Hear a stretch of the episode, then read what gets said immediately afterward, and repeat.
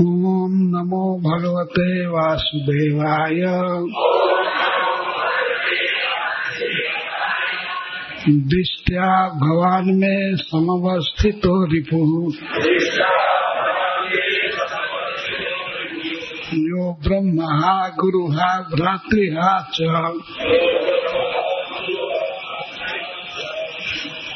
दिष्ट्यान्द्रणोद्या मम सत्तम त्वया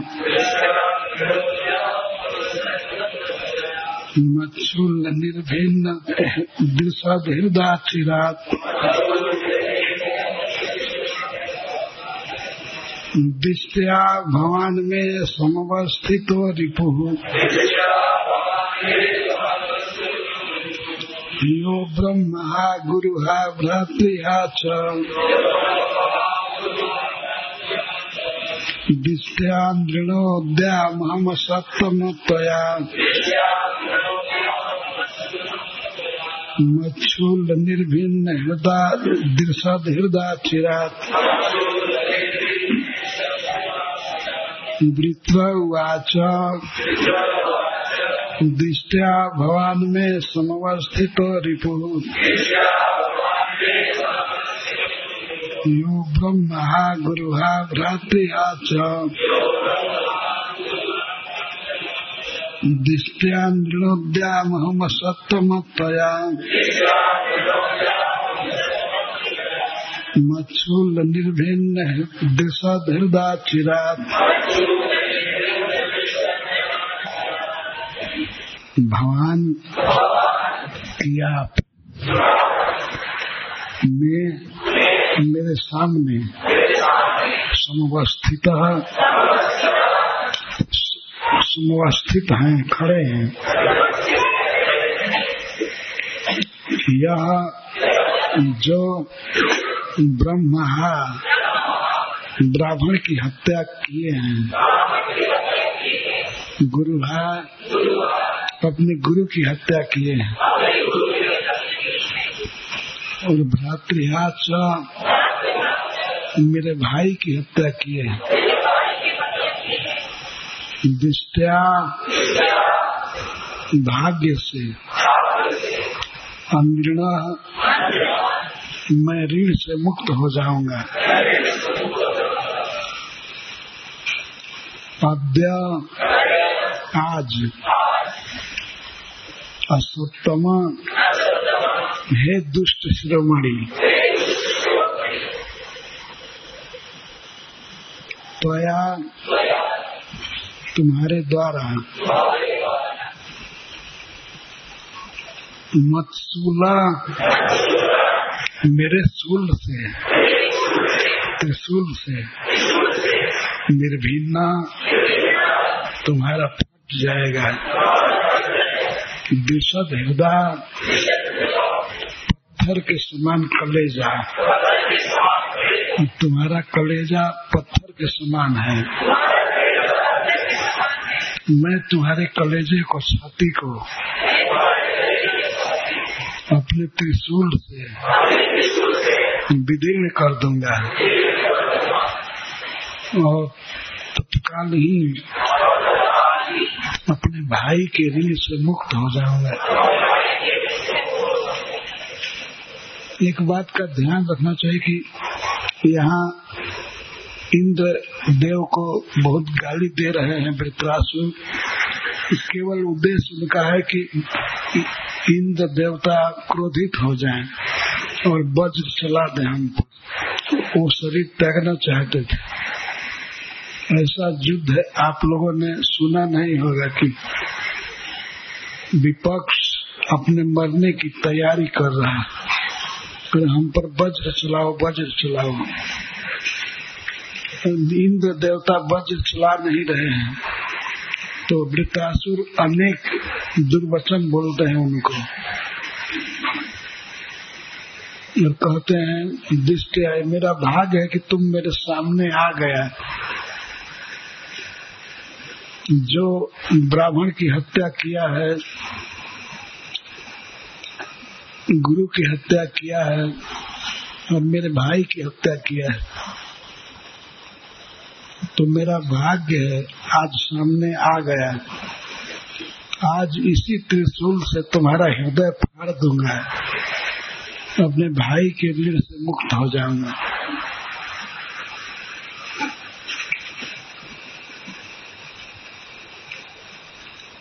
अरे असत्यम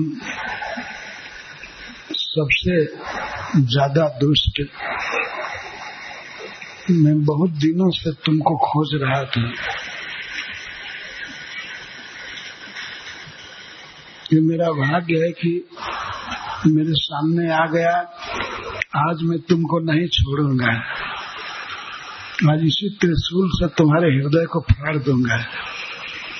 मत मच्छूल निर्भिन्न हृदय।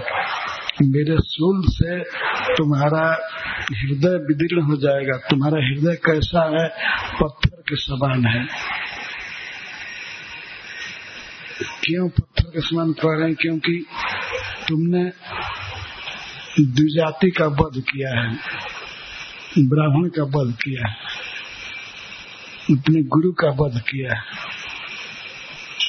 विश्व रूप जी उनके गुरु थे इंद्र के। तो तुमने गुरु का वध किया है और मेरे भाई का वध किया है।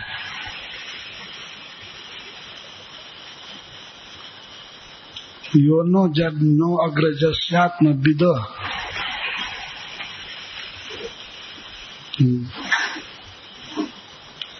तुमने हमारे अग्रज का वध किया है। ब्राह्मण का वध किया। द्विजाति और आत्मविद उस पर भी हमारे अग्रज ज्ञानी थे, आत्म, आत्मा को पहचानते थे, उनको तुमने मारा है।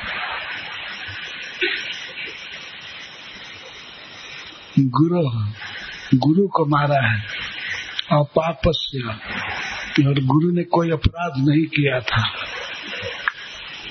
तुम विश्वास दे करके उनको अपने पुरोहित के पद पर चुना, प्रार्थना करके। और वे जब तुम्हारा यज्ञ करा रहे थे, उसी समय तुमने उनका मस्तक काट लिया। और तीनों मस्तक काट लिया। एक भी छोड़ा नहीं। तुम इतने कठोर हो कि आज मैं तुमको छोड़ूँगा नहीं।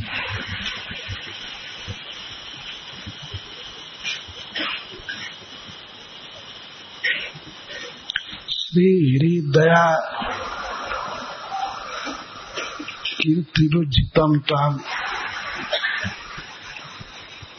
आपको दया ने, लज्जा ने और कीर्ति ने छोड़ दिया है। अर्थात मिर्जासुल कहने का आशा था कि ऐसा काम आपने किया है कि आप में दया नहीं है, लज्जा नहीं है। ब्राह्मण का वध तो राक्षस भी नहीं करते हैं। और वैसा ब्राह्मण जो आपका गुरु था, असल में वृत्रासुर आप शब्द का प्रयोग कर रहे हैं, भगवान कहे हैं शुरू में। भगवान का अर्थ होता है आप, तुम नहीं, आप। लेकिन मैं ऐसे अनुवाद में बोल रहा था आप हमेशा कहना चाहिए बड़े आदर से बोल रहे थे, देवता है, नहीं इंद्र और सबसे बड़ी बात है कि ये भगवान के आदेश से युद्ध करने आए हैं। देवताओं के साथ। इसलिए इतने बड़े देवता को रे तुकार नहीं कर सकते थे। बहुत आदर से बोल रहे हैं। मेरा भाग्य है कि आप आज हमारे आँखों के सामने आ गए फेस टू फेस आए। मैं इसी त्रिशूल से आपका हृदय फाड़ दूँगा। क्यों ऐसी कठोर बात बोल रहे हैं? केवल उद्देश्य यही है कि ये नहीं आओ इंद्र देवता ये वज्र चला दें और मैं शरीर त्याग दूँ। शरीर त्याग कर वृत्रासुर भगवान के चरण में जाना चाहते थे। तो वे कठोर वचन इंद्र को बोल रहे हैं, इसलिए कि वे क्रोधित हो जाएँ और क्रोध में अपना वज्र चला दें।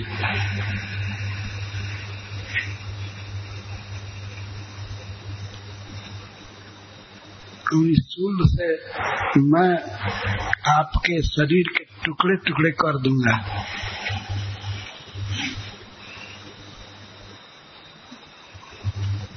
और किसी को जलाने नहीं दूँगा।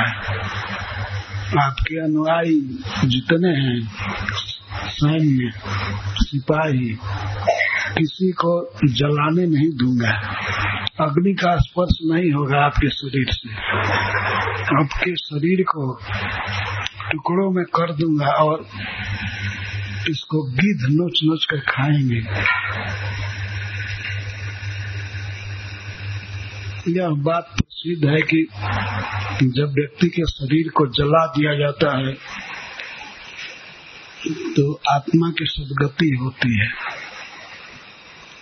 लेकिन वृत्तासुर का क्रोध दिलाने के लिए मैं आपको जलाने नहीं दूँगा। काट काट कर त्रिशूल से गिद्धों को दे दूँगा। गिद्ध नोच नोच कर खाएँगे।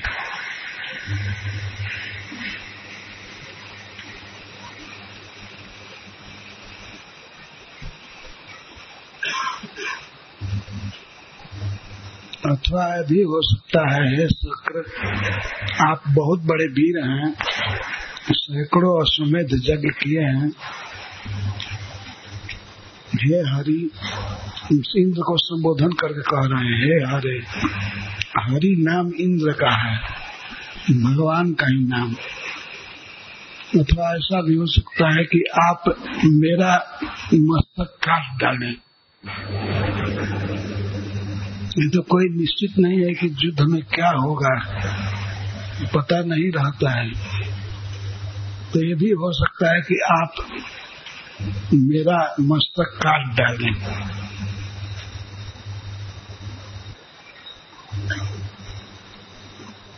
तो जब आप मेरा मस्तक काट डालेंगे तो मैं भूत रीढ़ से मुक्त हो जाऊँगा। बहुत से जीव भूखे हैं, मेरे इस विशाल शरीर को वे खा जाएँगे। कुत्ते गिद्ध आदि मेरे शरीर को खा जाएँगे तो मैं जीवों को तृप्त करूँगा इस भौतिक जगत में, अपने शरीर के बलि द्वारा।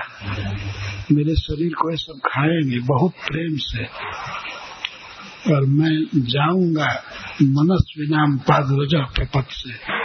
मनस्वियों के, श्री नारद आदि महात्माओं के स्थान पर जाऊँगा। भगवान को प्राप्त करूँगा कहने का आशय है। तो बड़ा प्रसिद्ध श्लोक है, बोल रहे हैं, सुरेश कस्मान नहीं नो शिव वज्रम। हे सुरेश हे देवताओं में सर्वश्रेष्ठ, आप अपना वज्र क्यों नहीं चला रहे हैं? सुरेश कस्मा नहीनो सी वज्रम। पूरा स्थित वैरणी मय मोघम। मैं आपके सामने हूँ और आपका प्रसिद्ध बैरी हूँ। आपको छोड़ूँगा नहीं। अभी आपको मार दिया, आपके हाथी पर मार दिया। तो मैं आपका कितना बड़ा बैरी हूँ, आप पहचानी है। मैं आपका शत्रु हूँ और आपके सामने हूँ। और आपके हाथ में वज्र है, वह अमोघ है। कभी विफल नहीं होगा जैसे गदा विफल हो गई, वैसे वज्र विफल नहीं होगा तो हे सुरेश, हे देवेश्वर, हे देवेंद्र आप अपना वज्र क्यों नहीं चला रहे चलाइए सुरेश कस्मा नहीनो से वज्रम पूरा स्थित है बैरणी मय मोघम मैं आपका वैरी हूँ, शत्रु हूँ, और पूरा स्थित है आपके सामने हूँ, और वज्र आपके हाथ में है। क्यों नहीं चला रहे चलाइए। तो मानो इंद्र देवता ने कहा कि मुझे संशय है कि ये वज्र भी गदा की तरह विफल हो जाएगा। तो वृत्तासुर कहते हैं, माँ संशय न गदे व वज्रम निष्फलम जैसे कृपण व्यक्ति से कोई कुछ मांगे, देता नहीं है। ऐसे यह वज्र विफल नहीं होगा, ये अवश्य अपना काम करेगा।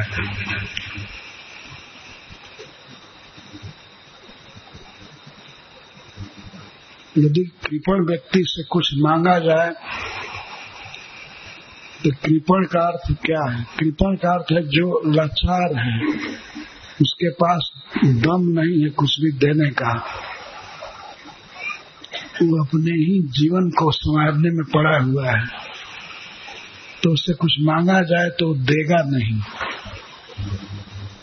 याचना व्यर्थ चली जाएगी। तो इस प्रकार आपका वज्र विफल व्यर्थ नहीं होगा।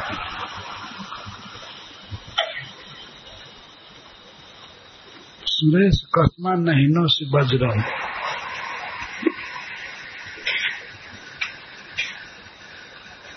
हे सुरेश्वर आप अपना वज्र क्यों नहीं चला रहे हैं? आपका बैरी, मैं आपके सामने हूँ।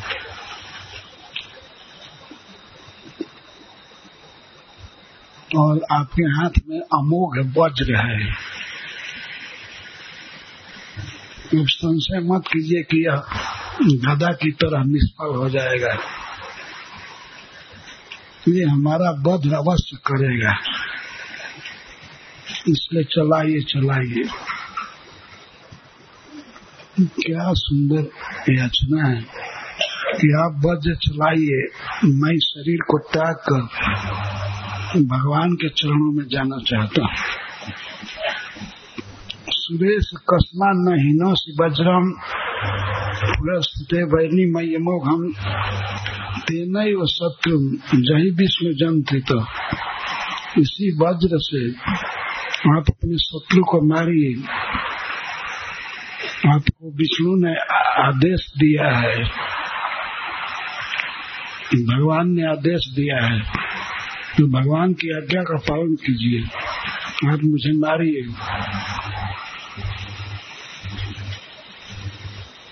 विष्णु जन था विष्णु के द्वारा नियुक्त होकर के आप हमको मारिए।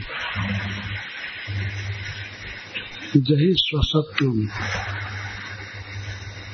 शत्रु को मार दीजिए।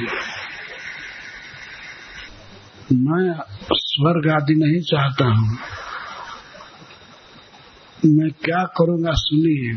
अहम समाधाय मनोजथा शंकर चरणा रविंदे। तद वज्र रंग हो ललित ग्राम में पास। हो जाम अपविध लोका मैं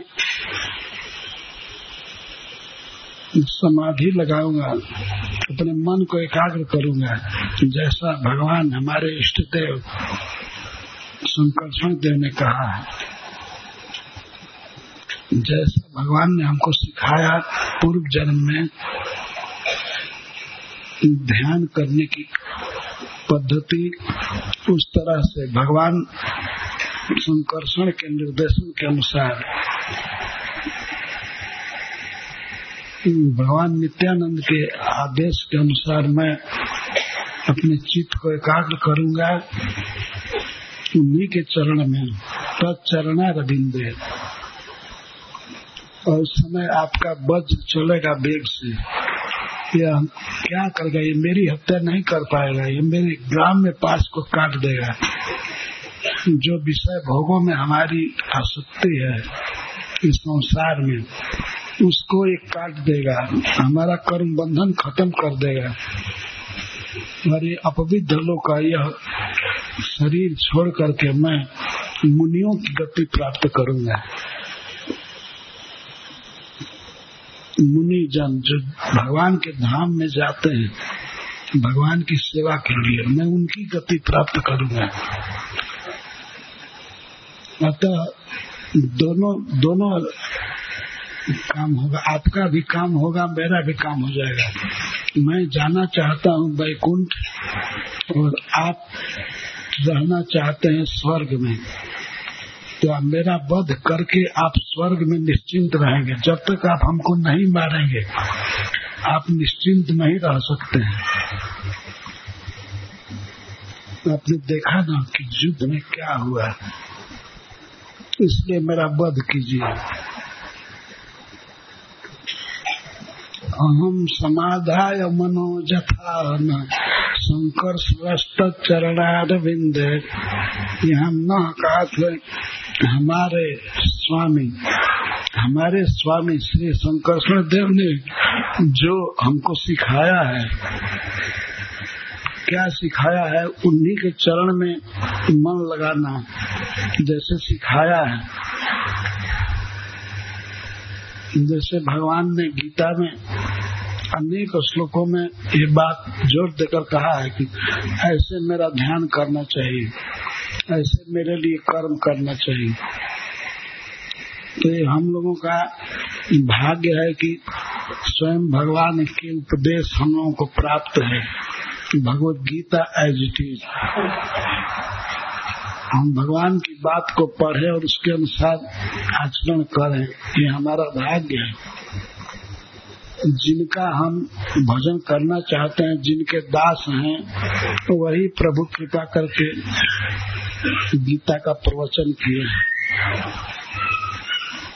जिसमें स्पष्ट कहते हैं, मई एवं मन आधत मई बुद्धि निवेश मुझमें ही मन को रखो, बुद्धि को मुझमें ही रखो, और इस जीवन के बाद तुम मेरे पास ही आओगे। ये उपदेश है भगवान का। तो संकर्षण देव ने भी उपदेश किया था। महाराज चित्र केतु को उसी की याद करके कह रहे हैं वित्रासु जी। जैसा भगवान ने हमको कहा था, अपने ध्यान की बात। सोलहवें अध्याय में वर्णित है तो मैं उस प्रकार से भगवान में मन लगा करके समाधिस्थ हो जाऊँगा और आपका वज्र आएगा बड़े वेग से, मेरे ग्राम में पास को काट देगा, मेरे विषय भोग की वासना को समाप्त कर देगा, मेरा कर्म बंधन नष्ट हो जाएगा, कर्म बंधन से मैं मुक्त हो जाऊँगा। तो मानो इंद्र पूछते हैं कि केवल शरीर छोड़ने से आप कैसे बैकुंठ चले जाएँगे? शरीर छोड़ना एक अलग काम है बैकुंठ जाना अलग काम तो वृतासु जी कहते हैं, मैं बैकुंठ जाऊँगा, भगवान के चरण में जाऊँगा, उनके चरणों का चिंतन कर करके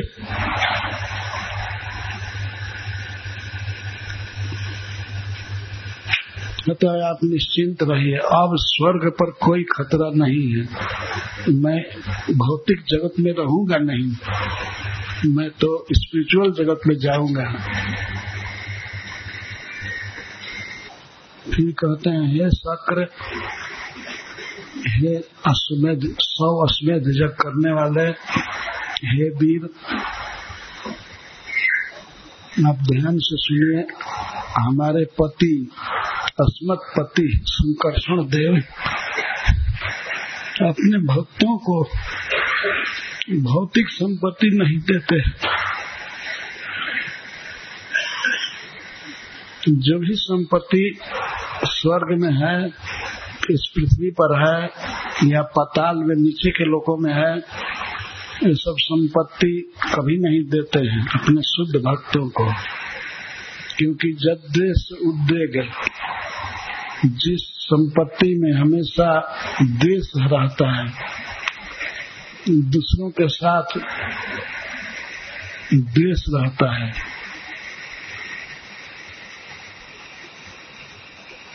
जैसे आप स्वर्ग के राजा हैं तो आपको हमेशा भय बना रहता है, द्वेष रहता है असुरों से ये असुर हमारे राज्य को छीन डाल मन में चिंता होती है। उद्वेग और आदि मन में बहुत दुख होता है, धन नष्ट हो जाने पर। और कोई ले ले तब भी। तो संपत्ति ऐसी चीज़ है कि ये मिल जाए तो इसको बढ़ाने की बढ़ाने की और संरक्षण की चिंता होती है।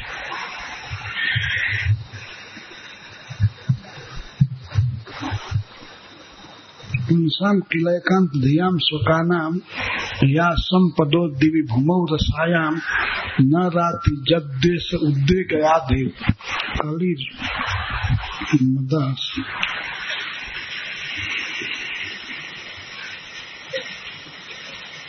मद कलिर व्यसनम सम प्रयास जब ये संपत्तियाँ मिल जाती हैं किसी को तो वह व्यक्ति मद में हो जाता है कि मैं बहुत बड़ा व्यक्ति हूँ। कल, कली कली और दूसरे के साथ झगड़ा होता है।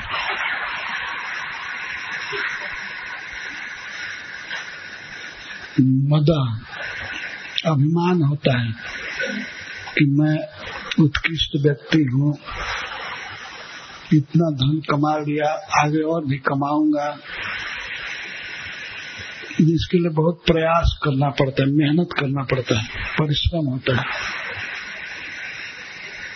जैसे इस समय परिश्रम हो रहा है बसपा और सपा में, एक दूसरे को गाली दे रहे हैं, अपनी प्रशंसा कर रहे हैं।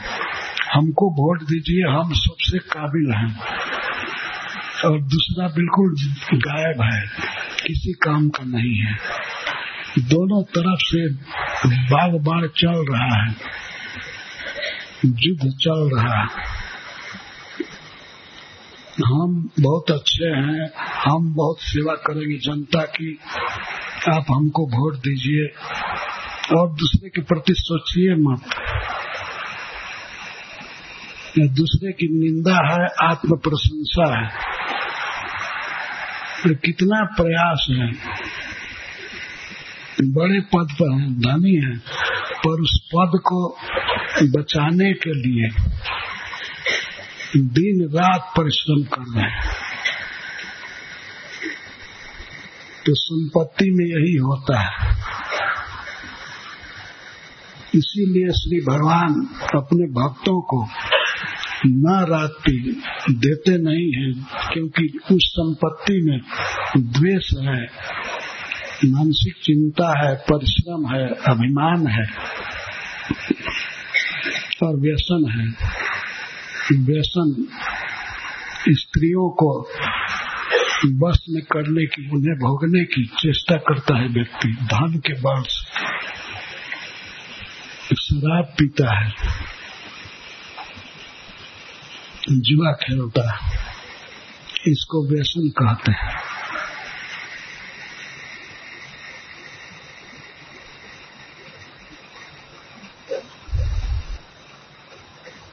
तो भगवान की बहुत बड़ी कृपा है कि वे अपने भक्तों के धन को छीन लेते हैं।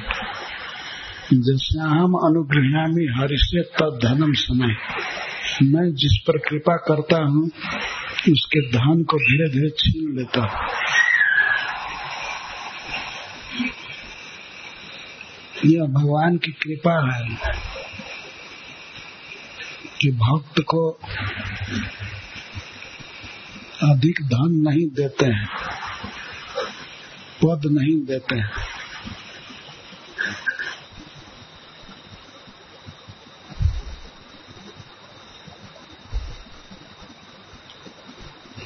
अजीब रीति है भगवान की कृपा की।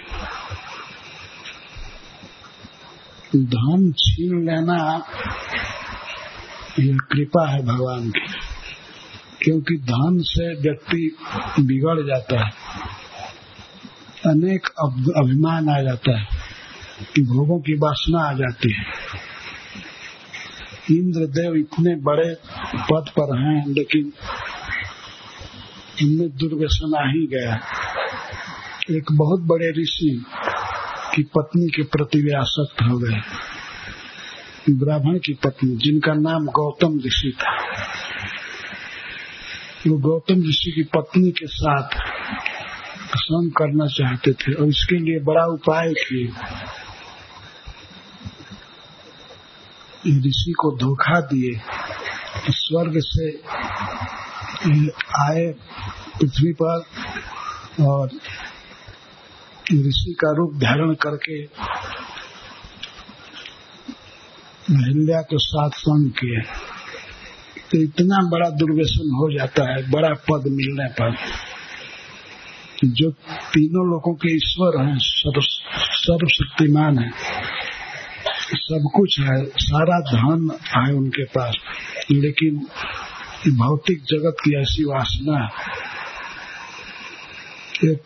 परम शुद्ध ब्राह्मण की पत्नी के प्रति दुर्विचार आ गया।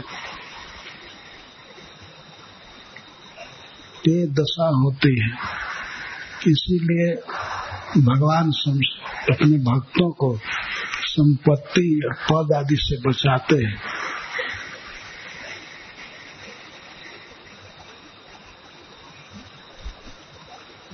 तो वृतासुर कहते हैं कि न रात्रि भगवान नहीं देते हैं, बल्कि यहाँ तक कहते हैं कि तवेबर की काया से विघात मस्मत पतिर विधत्ते पुरुष सक्र। हे सक्र हमारे स्वामी, हमारे रक्षक, संकर्षण देव, अगर भक्त वर्गिक आयास करता है, पैसा के लिए, भोगों के लिए स्वर्ग आदि को चाहता है तो भगवान उसके इस आयास को विफल कर देते हैं। विघातम। क्योंकि अस्मत पति, हम लोगों के रक्षक हैं। भगवान तो बचाते हैं। अतः वे हमको स्वर्ग नहीं देंगे। उनका प्लान है, हमको मारेंगे। आपके वज्र द्वारा और अपने चरणों के पास लेंगे। आप वज्र चलाइए। फिर भी इंद्र देवता पकाए थे, कि हाथ वज्र में ले करके और केवल सुन रहे थे वृत्रासुर की अमृत बाणी वृत्रासुर जो बोल रहे थे, उसी को ध्यान से सुन रहे थे। और सुनते सुनते उनके मन में आया कि इतने बड़े भक्त को मारना बहुत बड़ा अपराध है। मैं नहीं मारूँगा। विश्वासुर मरने के लिए उत्कंठित हैं, ललायित हैं। यह है युद्ध का स्वारस। ऐसा सुंदर युद्ध है। जब इंद्र वज्र नहीं चला रहे थे तो विद्यासुर सोचते हैं, मैं बेकार इनसे कुछ कह रहा हूँ। मैं अपने स्वामी से ही क्यों न कहूँ? तो बोलते हैं ममोत अहम हरे तो पादैक मूल, दासानुदासो भवितास्मि भूय, मन स्मरेता सुपते गुणांस्ते गिड़ी तवा कर्म करो तो काय। हे हरे, हे भक्तों का संसार दुख हरने वाले, परम मनोहर श्री कृष्ण। मैं पुनः आपके दासों का दास बनू। दासानु दास बनू।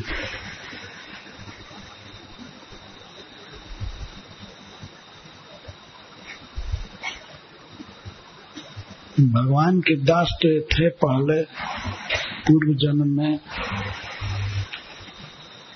लेकिन माता पार्वती का अपराध कर दिए, कुछ बोल दिए।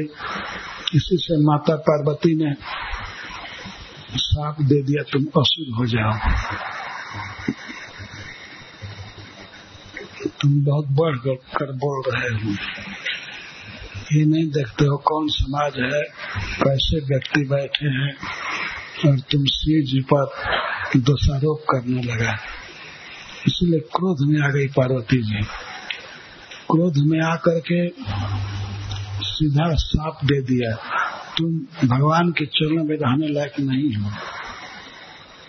भगवान के चरणों में बहुत सज्जन लोग रहते हैं। तुम असुर जोनी में चले जाओ। भौतिक जगत में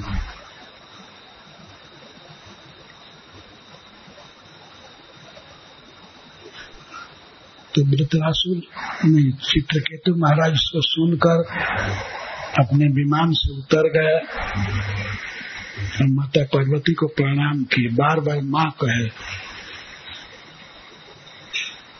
उनको क्रोध नहीं हुआ। सुखदेव जी कहते हैं कि चित्रकेतु चाहते तो माता पार्वती को साथ दे सकते थे, लेकिन कोई क्रोध नहीं हुआ। उल्टे माँ माँ कह करके बार बार विनय किए, कहे कि, हे माता जी मैं आपके वर की क्षमा नहीं करा रहा हूँ, आपके साप की क्षमा नहीं करा रहा हूँ। आपने जो साप दिया, वही भगवान की इच्छा थी। कोई क्रोध नहीं। तो भगवान शिव से मिल करके चित्रकेतु महाराज चल दिए विमान पर तो अपनी पत्नी से भगवान शिव बात करते हैं। देख लिया ना भगवान के भक्तों की महिमा। तुम में क्रोध आ गया। तुम तिलमिला गई क्रोध से। तुम्हारी आँखें लाल हो गई। लेकिन चित्रकेतु महाराज में क्रोध नहीं आया। तुम्हारे इस भयंकर साप को सुनकर भी उन्हें कोई डर नहीं हुआ। वे साप देने में समर्थ हैं, लेकिन तुमको साप नहीं दिए। अब तुम क्रोध से लाल होकर के साप दे दी। तुम में शारीरिक सौंदर्य है। बहुत सुंदर हो, गौरी कहा जाता है। लेकिन जितना सुंदर चित्रकेतु है, उनमें जितना सुंदर भक्ति है, सुंदर वैराग्य है, ज्ञान है, वो सब सुंदरता तुमने बिल्कुल नहीं है। शरीर सुंदर होने से क्या हुआ? असली सौंदर्य भगवान की भक्ति है, ज्ञान है, वैराग्य है। तो चित्रकेतु में अद्भुत वैराग्य है, अद्भुत ज्ञान है। भगवान के चरणों में भक्ति है। तो इतने बड़े पद से तुमने गिरा दिया, विद्याधरों के अधिपति बने थे चित्रकेतु और माता पार्वती ने साथ दिया, तुम असुर हो जाओ। बहुत बड़ा साप था साप ले करके माता पार्वती को प्रणाम किए। भगवान शिव को प्रणाम किए और उनसे, उनके देखते देखते विमान पर चढ़ करके चले गए। वही त्वस्ता की यज्ञ अग्नि में वृत्रासुर हुए। ये कथा आएगी बाद में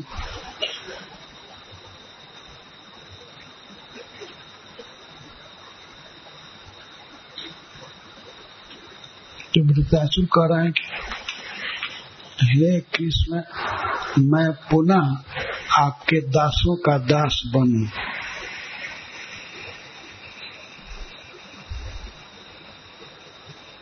डायरेक्ट दास बन गए थे। अब चाहते हैं कि नहीं, भगवान के दास का दास बनू, दासों का अनुदास।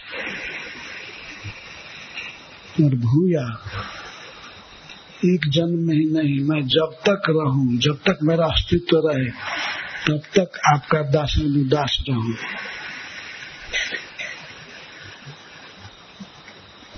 मेरा मन आपके गुणों का स्मरण करे और मेरी वाणी उन्हीं गुणों का कीर्तन करे और मेरा शरीर आपकी सेवा के काम में रहे। मना स्मरता सुपते गुणास्ते घृणी तो आप कर्म करो तो काया। मेरा शरीर आपकी सेवा करे मेरी वाणी आपका नाम जप या ना, गुण कीर्तन करे। और मेरा मन हमेशा एंगेज रहे आपके गुणों का स्मरण करते रहे। बहुत सुंदर प्रार्थना है। शिल प्रभुपाद जी इसकी व्याख्या में लिखते हैं कि यही भक्ति का सार है। ये अंग्रेज़ी में है मेरे पास अगर कोई भक्त पढ़े तो पढ़ सकते हैं।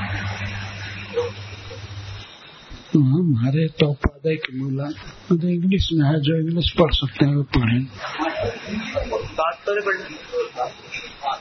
पहले अनुवाद। हे भगवान, क्या मैं पुनः आपका दासानुदास बन सकूँगा, जो आपके ही चरण कमल की शरण लेते हैं? हे मेरे जीवनाधार, क्या मैं आपके दासों का दास बन सकूँगा, जिससे मेरा मन सदैव आपके दिव्य गुणों को स्मरण करता रहे? मेरी वाणी नित्य आपके गुणों का गान करती रहे, और मेरा शरीर आपकी प्रेम भक्ति में निरंतर लगा रहे।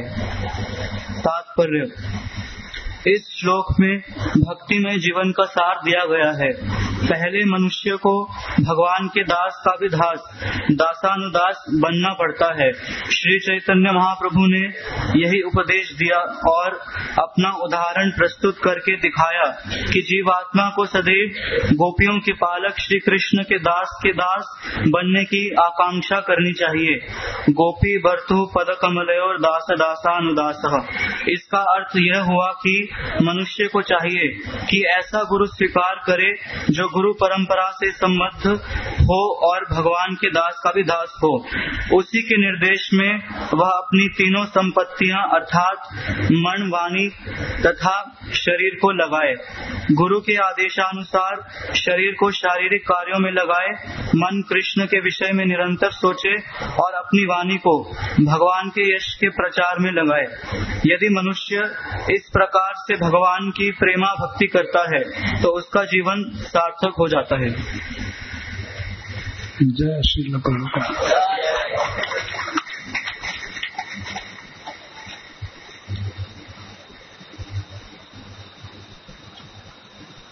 वृत्रासुर जी की ये प्रार्थना है, और ऐसे समय में जब भयंकर युद्ध हो रहा है मरने मारने की तैयारी है। उस समय वे युद्ध में भगवान को सामने देख करके मन ही मन भगवान से कहने लगे कि हे हरे, मैं आपके चरणों के दासों का अनुदास पुनः बनू। पुनः शब्द से तात्पर्य है कि बारंबार जब तक मैं रहूँ जब तक मेरी सत्ता है, तब तक आपके दासों का दास ही रहूँ। दास बन करके आपकी सेवा करूँ। मेरा मन आपके गुणों का स्मरण करे। मेरी बाणी उन्हीं गुणों का कीर्तन करे। और मेरा शरीर आपकी सेवा में लगा रहे।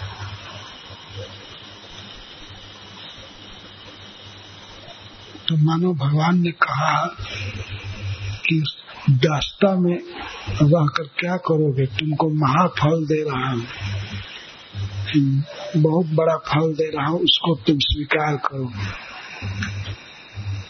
तब उसके बाद कहते हैं, न नाक पृष्ठम, न चपार मेष्ठम, न सार्वभौमम, न रसाभिपत्यम न योग सिद्धि पुनर्भवा समंजसता विरह कांच हे समंजस, हे सर्व सौभाग्य निधि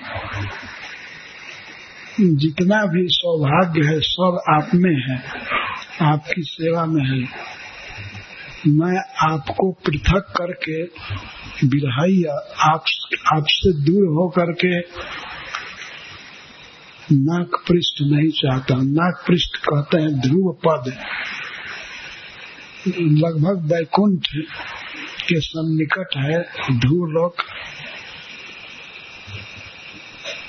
तो वो मैं नहीं चाहता हूँ।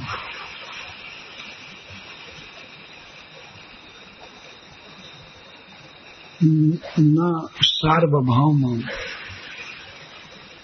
मैं ध्रुव लोक नहीं चाहता हूँ। न पारमेष्ठम, न ब्रह्मा जी का पद चाहता हूँ, न ब्रह्म लोक चाहता हूँ। और मैं संपूर्ण पृथ्वी का राज्य भोगना चाहता हूँ। और मैं रसातल की संपत्ति चाहता हूँ। रसाधिपत्यम।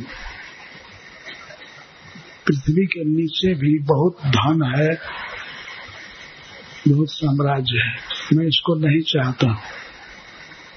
योग की जो सिद्धियाँ हैं परफेक्शन है योग में, वो भी नहीं चाहता। और यहाँ तक कि मैं मुक्ति भी नहीं चाहता और पुनर्भव मोक्ष नहीं चाहता। क्या चाहते हैं आप? तो अपनी चाह को कह रहे हैं। अजात पक्षा यो मातरम खगा। स्तन्यम जथावत सतरा सुधावता प्रियम प्रिय विशुतम विषाणा मनोरविंदाक्ष दिदृक्षते जैसे पक्षियों के पंखहीन बच्चे अपने माँ की प्रतीक्षा करते हैं कि माँ कब आएगी? कोई चारा लेकर के या कोई कीट पौधों का अंकुर लेकर आएगी, हमें खिलाएगी। जिनसे बच्चे पंखहीन होते हैं। तो इसी तरह से मेरा मन आपको चाह रहा है, लेकिन आपके पास जाने की हमारा हमें शक्ति नहीं है, साधन नहीं है। कैसे आपको पाया जाएगा, मैं नहीं जानता हूँ।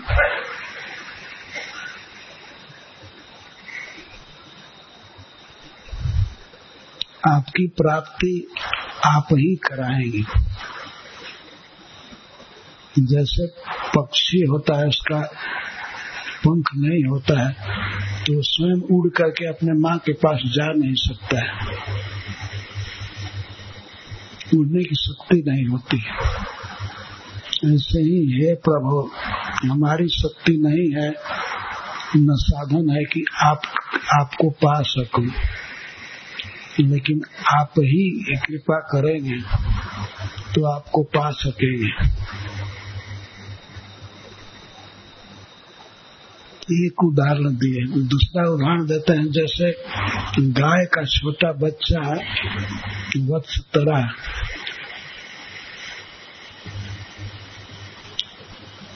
खूटे में बंधा रहता है, जब माँ स्वयं आएगी, वन से चढ़ करके, तब दूध पिलाएगी। जब तक नहीं आती है, वो बच्चा हम्बा हम्बा करता रहता है, बाएँ बाएँ करता रहता है।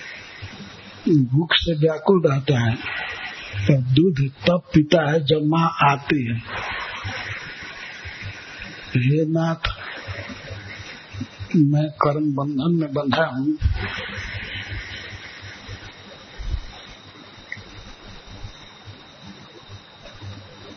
तीनों ताप से दुखी हूँ, बंधन में हूँ। जैसे माँ आती है, बच्चे को दूध पिलाती है, चटती है, वैसे ही मेरा मन आपको देखने के लिए व्याकुल है। बच्चा चाहता है कि मेरी माँ आवे मुझे, मेरे पास। जैसे मैं चाहता हूँ, आपको देखना, आपसे मिलना चाहता हूँ। पर परवस्ता है, अपनी शक्ति नहीं है। दूसरा उदाहरण है, बच्चे, दूध का। बच्चा दूध पीना चाहता है, लेकिन वो चल करके माँ के पास पहुँच नहीं सकता। बच्चा है छोटा। पक्षियों के बच्चे में भी उड़ नहीं सकते। गाय का छोटा बच्चा वो बंधा हुआ है, वो पहुँच नहीं पाएगा गाय के पास। गाय स्वयं आती है। और अपने थन को बच्चे के मुँह के पास कर देती है। तब वो पीता है दूध। गाय के थन से निकलने वाले दूध को स्तन में कहते हैं। स्तन से निकलने वाला दूध। जैसे स्तन्य के लिए खान के दूध के लिए व्याकुल रहता है। छोटा बच्चा इसी प्रकार से मेरा मन आपको देखने के लिए व्याकुल है। अब तीसरा उदाहरण दे रहे हैं, प्रियम प्रिय व जैसे प्रिया किसी की परम पतिव्रता, स्त्री, पत्नी पत्नी, अपने परम प्रिय पति को जो परदेश गया हुआ है विश्वतम बहुत दिन बीत गए हैं। अपने प्रिय को, पति को देखना चाहती है। देखना चाहते हैं मिल करके सेवा करना चाहती है। बहुत चिंता में रहते हैं कि पति कहाँ खाते होंगे, कौन सेवा करेगी प्रदेश में। ऐसे ही मेरा मन आपको देखने के लिए छटपटा रहा है। सत्य मेरा मन छटपटा रहा है आपको देखने के लिए। तीन उदाहरण क्यों दे रहे हैं? एक से संतोष नहीं हुआ, दो से संतोष नहीं हुआ, तीन से संतोष हुआ। जब एक पक्षी का उदाहरण दिए, अजात पक्षायु मातरम जैसे पक्षियों के पंखहीन बच्चे अपनी माँ की प्रतीक्षा करते हैं। तो ऐसे मेरा मन आपको देखने के लिए प्रतीक्षा कर रहा है। ये इस उदाहरण से संतोष नहीं हुआ वृतासु जी को। ये सोचने लगा कि पक्षी तो केवल कुछ खाने के लिए माँ की प्रतीक्षा करते हैं? चिंचे करते हैं खाने के लिए। उनमें सेवा की वासना नहीं होती। अवश्य आश्रय है माँ का। माँ जब आएगी, खिलाएगी, तब खाएँगे।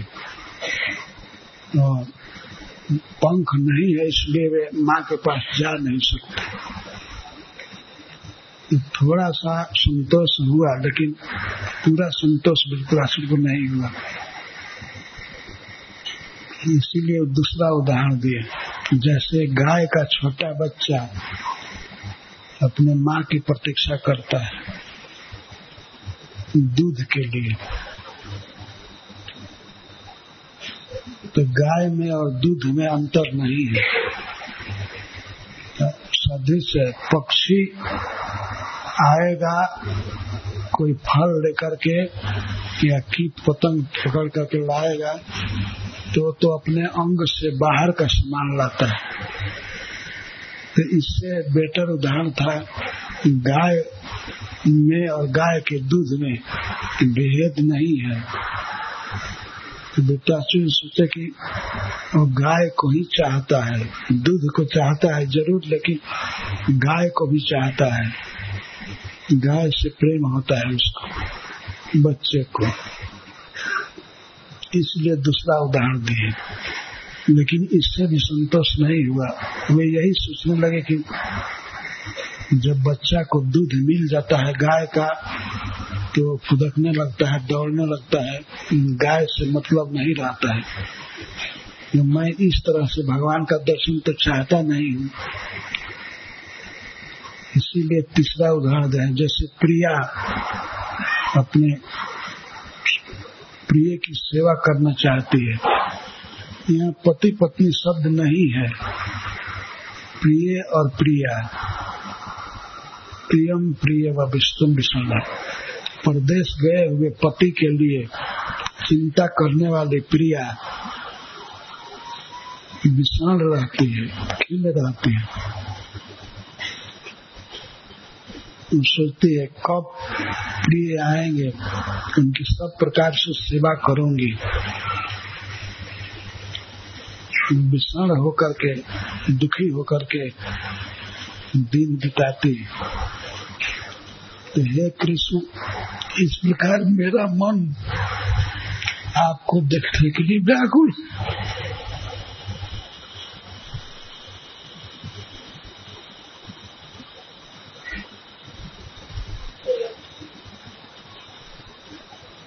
देखने के लिए व्याकुल है का मतलब है मैं आपकी सेवा के लिए व्याकुल हूँ। दिदृक्षते। इस दृष्टांत से संतोष हो गया। इसके द्वारा भगवान के सर्वोच्च प्रेम भाव को भी प्रकट किया गया है। गोपियाँ भगवान की पत्नियाँ नहीं है, प्रिया है। और यह इनका नित्य संबंध है, अनादिकाल से है और अनंत काल तक रहेगा।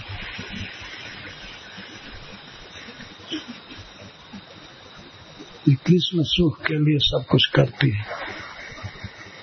उनका खाना, पीना, श्रृंगार करना, आभूषण पहनना, सब कुछ कृष्ण को सुख देने के लिए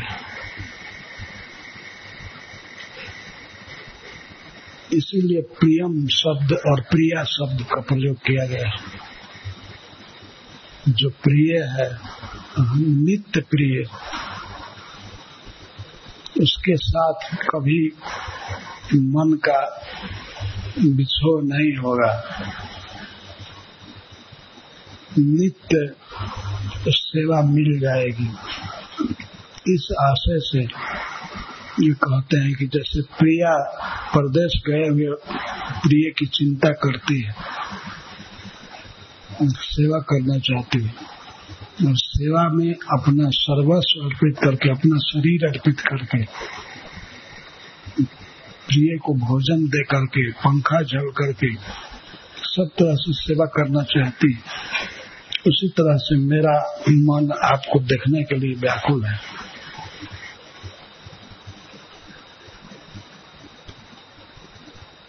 इस उदाहरण में भगवान के अद्भुत सौंदर्य को भी व्यक्त किया गया है। दिदृक शब्द जैसे आँख से देखने की लालसा होती है, ऐसे मेरा मन आपको देखने के लिए व्याकुल है। भगवान इंद्र इस दृश्य को देख रहे थे। हाथ में वज्र लिए लिए चकित थे। बाप रे बाप, ऐसा भक्त मैंने देखा नहीं इतना युद्ध किया, इतने लोगों से मिला। लेकिन ऐसी अनन्य निष्ठा, भगवान कृष्ण मैं सुना नहीं, देखा नहीं। चकित हो अब उनके मन में पूर्ण विचार आ गया कि मैं नहीं मारूँगा। मैं इस हत्या को नहीं करूँगा।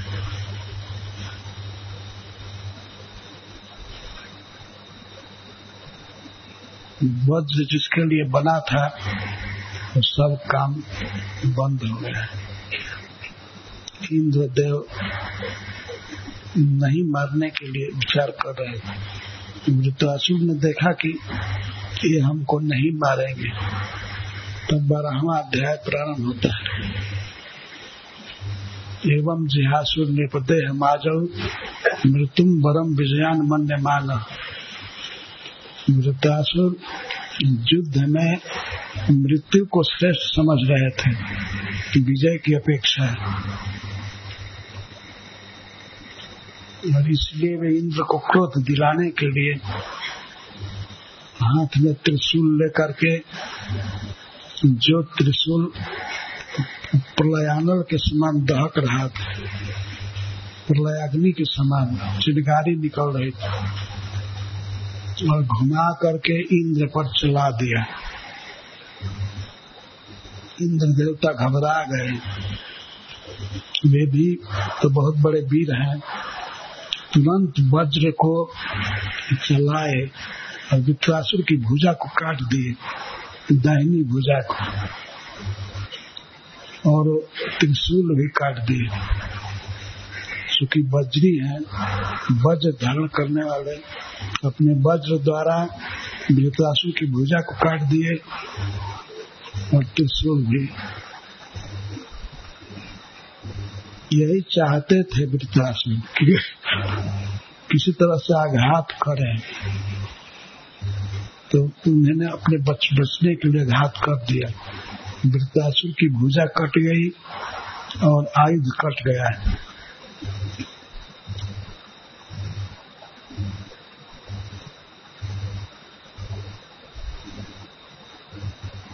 बाया, बाई भुजा बची तो अभी भी इंद्र को क्रोध दिलाने के लिए वे बाई भुजा से मूसल पकड़े और परे कहते हैं लोहे का मूसल। और मूसल लेकर के पहुँचे इंद्र के पास निकट। उन्होंने हाथी को मारा ऐरावत को। और ऐरावत को तो मारा है, इसके साथ साथ ऐरावत पर चढ़े हुए इंद्र को मार दिया, हल्का ठोड़ी पर यहाँ तो उनका जी झंझना गया। हाथ से वज्र गिर पड़ा। शत्रु के सामने अपना आयुध गिरा था, इसलिए इंद्र वज्र को उठाए नहीं, फिर लज्जा से। तो वृत्तासु फिर कहने लगे आप चिंता मत कीजिए। उठाइए वज्र। इस संसार में सबकी सब समय विजय नहीं होती है। यदि मैं आपको मार दिया तो इसका अर्थ नहीं है कि हमेशा मेरी विजय होगी। विजय कभी कभी होती है किसी व्यक्ति की, जब भगवान की इच्छा होती है।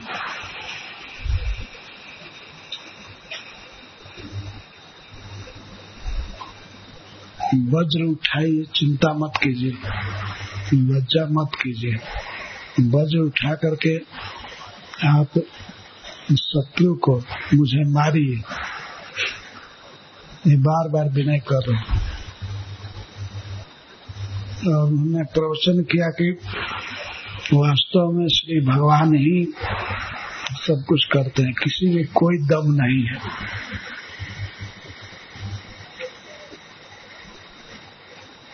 तो आप वज्र उठाइए। सदा विजय केवल एक व्यक्ति की होती है। सब समय और सभी विषय में केवल एक व्यक्ति की विजय होती है। वो तो है सनातन पुरुष, श्री भगवान। बाकी कोई नहीं कह सकता कि उसकी विजय होगी, क्या होगी। कभी भी हार हो सकती है। विजय केवल एक व्यक्ति की होती है, सनातन पुरुष की, जो सर्वज्ञ है, सर्वशक्तिमान है। इन्हीं परम पुरुष श्री हरि की विजय होती है।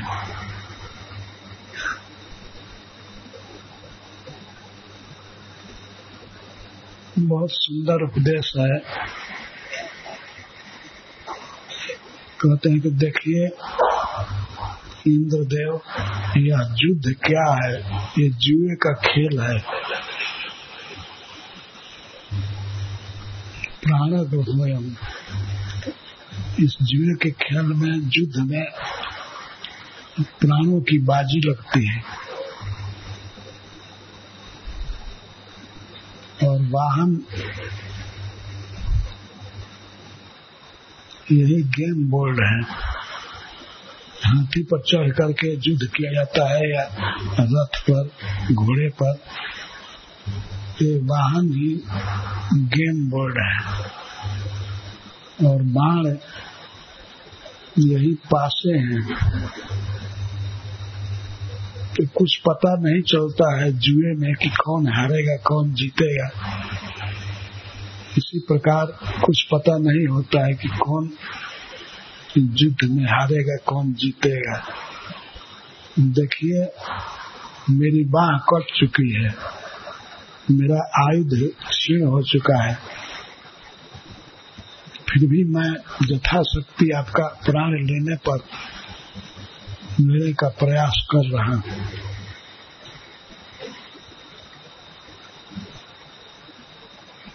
मेरी बाह कट चुकी है, आयुध भी कट चुका है। फिर भी मैं आपका प्राण लेना चाहता हूँ। तो आप भी उत्साह रखिए। हारिए मत।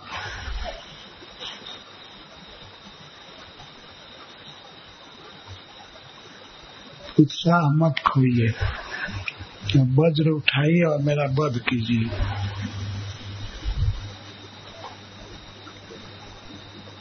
इस प्रकार ये बातें हो रही हैं।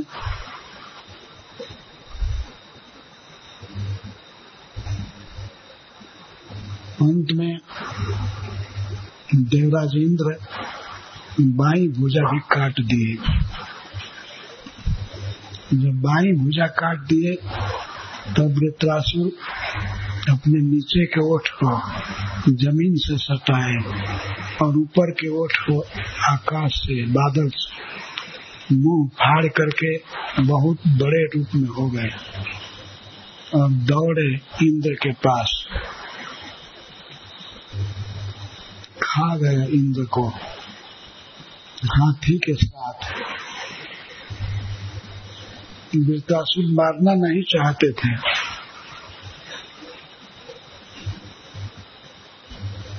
लेकिन उनमें असुर आवेश था, माता पार्वती जी का साथ था और त्वस्ता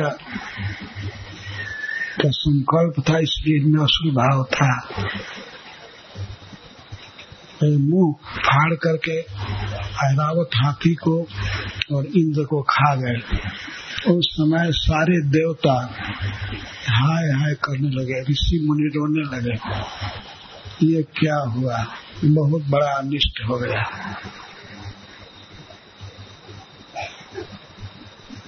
पर इंद्र मृतासु के पेट में जाकर के भी मरे नहीं। इसका कारण था कि वे नारायण कवच पढ़ रहे थे, अभ्यास किए थे। और जोग बल था ही सुरक्षित रहे। और वृत्रासुर के पेट को फाड़ करके बाहर निकल गए। फिर वज्र से उनकी गर्दन काटने के लिए तत्पर हुए। वज्र से गर्दन कटा बहुत तेज गति से, लेकिन फिर भी एक साल लग गया।